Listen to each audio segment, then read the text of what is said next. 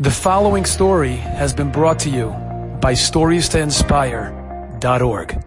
Chofetz Chaim, who was a famous asif in Petersburg, one of the great, where all the G'dayli Yisrael came together. It was a Xeris HaMalchus, and all the G'dayli Olam were there. And the Chofetz Chaim had to write a letter. He didn't have a piece of paper.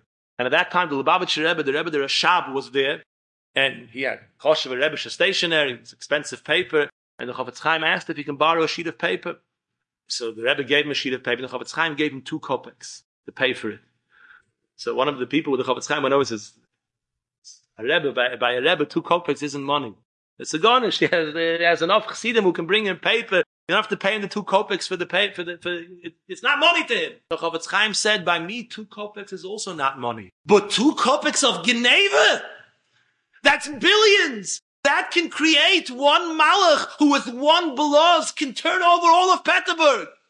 And Avadi is not makbid Avados, but maybe something like plug, you never know. There's some type of person gives something and he has a second thought, you don't know. It's Avada, but I'm not going to take and touch anything. Maybe a suffix, something may not be coming to me. Avada 2 pennies is nothing, but add the word Geneva to it. Oy, there's something. Enjoyed this story? Come again. Bring a friend. storiestoinspire.org